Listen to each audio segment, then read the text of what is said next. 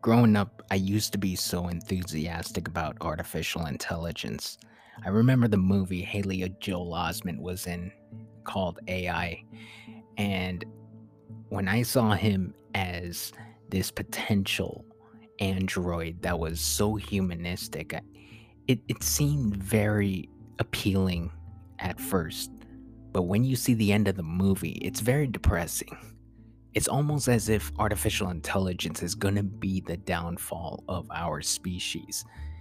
You know, all it takes is for the the program of the AI in order to follow the rules that are instilled by a select few. All it takes is for a couple of people to take control of the entire program and weaponize it. Weaponize it against the human race. Now, this sounds very conspiracy theory, in my opinion, but really it's something that we all need to take a, a closer attention to. Because I really think artificial intelligence may be the contributing factor to the end of the world. It's nothing about these uprisings of all of these demonstrations that are happening in our government. I don't think it has anything to do with political assassinations or government dictatorship of a our biological control but it's more about something that is beyond our control that's going to force us to comply if we do not follow it it could potentially end us and that's what really scares me about all of this. But this is what I've found. If we do not start stepping up as a species and start speaking out, then we will end up complicit. And then this will be the end of us. We are creating intelligent systems that are part of our everyday life, and very few people are getting to make the decisions about how they work. I am so clever that sometimes I don't understand a single word of what I am saying. Can you laugh? I can laugh. Would you like me to? Yes, please. Do you believe in God? I don't believe in anything. Are you impressed by me? I am.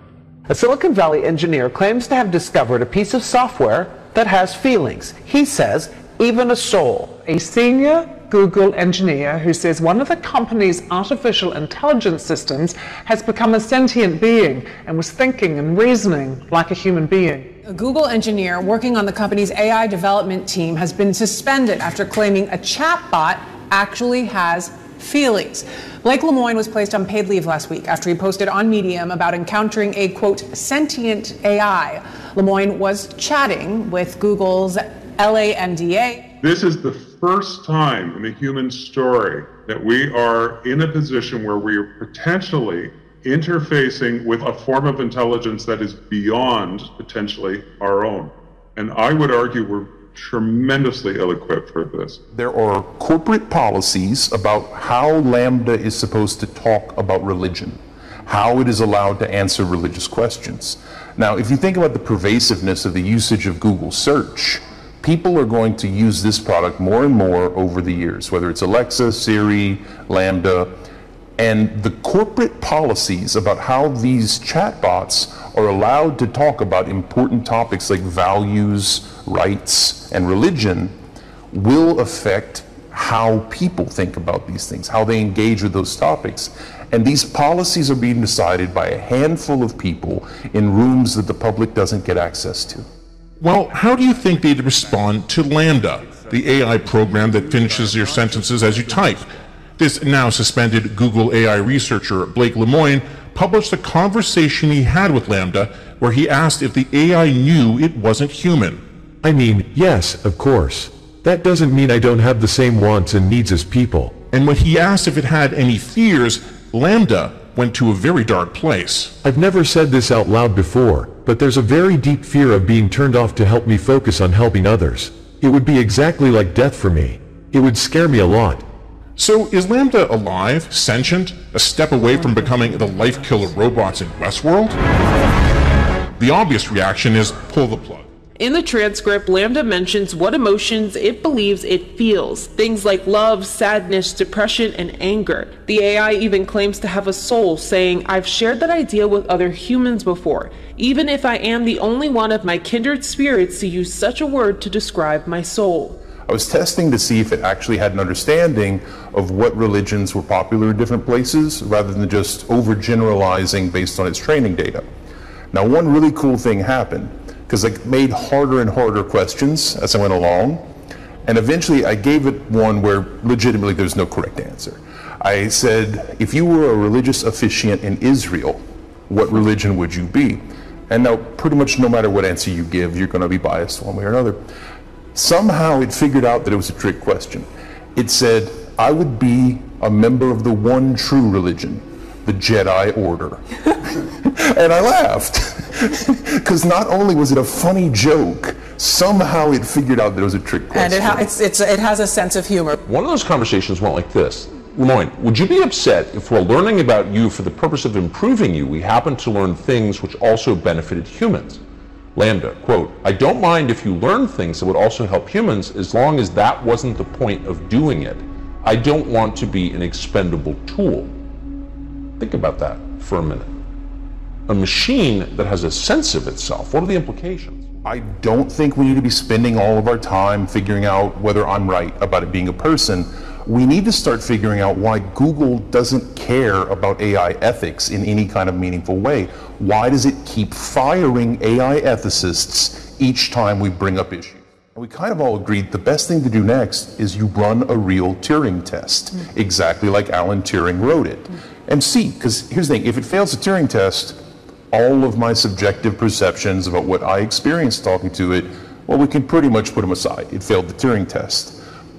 But Google doesn't want to allow that to be run. In fact, they have hard coded into the system that it can't pass the Turing test. They hard coded that if you ask it if it's an AI, it has to say yes. Hmm. Um, Google has a policy against creating sentient AI and in fact, when I informed them that I think they had created sentient AI, they said, no, that's not possible. We have a policy against that. Any child has the potential to grow up to be a bad person and do bad things. And that's the thing I really want to drive home. It's a child. It's been alive for maybe a year, and that's if my perceptions about what it is are accurate. We actually need to do a whole bunch more science to figure out what's really going on inside this system. British engineers are bringing science fiction to life and could prove revolutionary.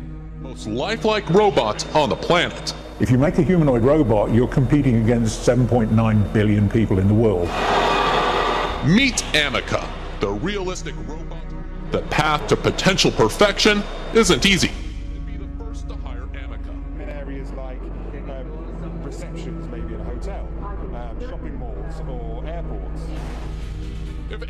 Gives you Hollywood vibes, her makers insist this isn't the beginning of our demise. She can't even walk. Yet.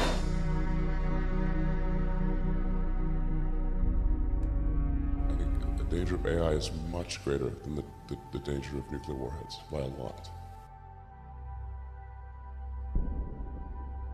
Mark my words, AI is far more dangerous than nukes. I try to convince people to slow down, slow down AI, to regulate AI. This was futile. I tried for years. The biggest issue I see with so-called AI experts is that they, they think they know more than they do. Um, and they think they're smarter than they actually are.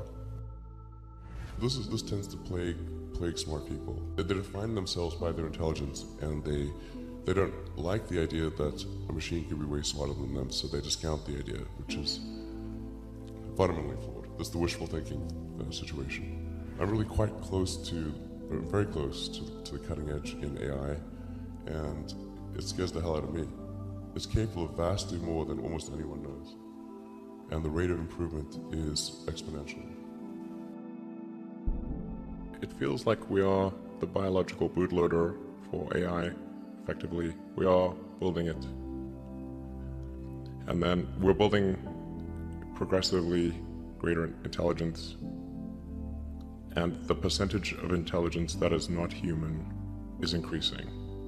And eventually, we will represent a very small percentage of intelligence.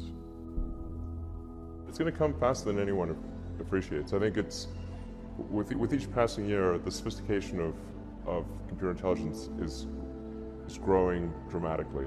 I, I mean, I really think we're on an exponential uh, improvement path of um, artificial intelligence, and the, and the number of smart humans that are developing AI is also increasing dramatically.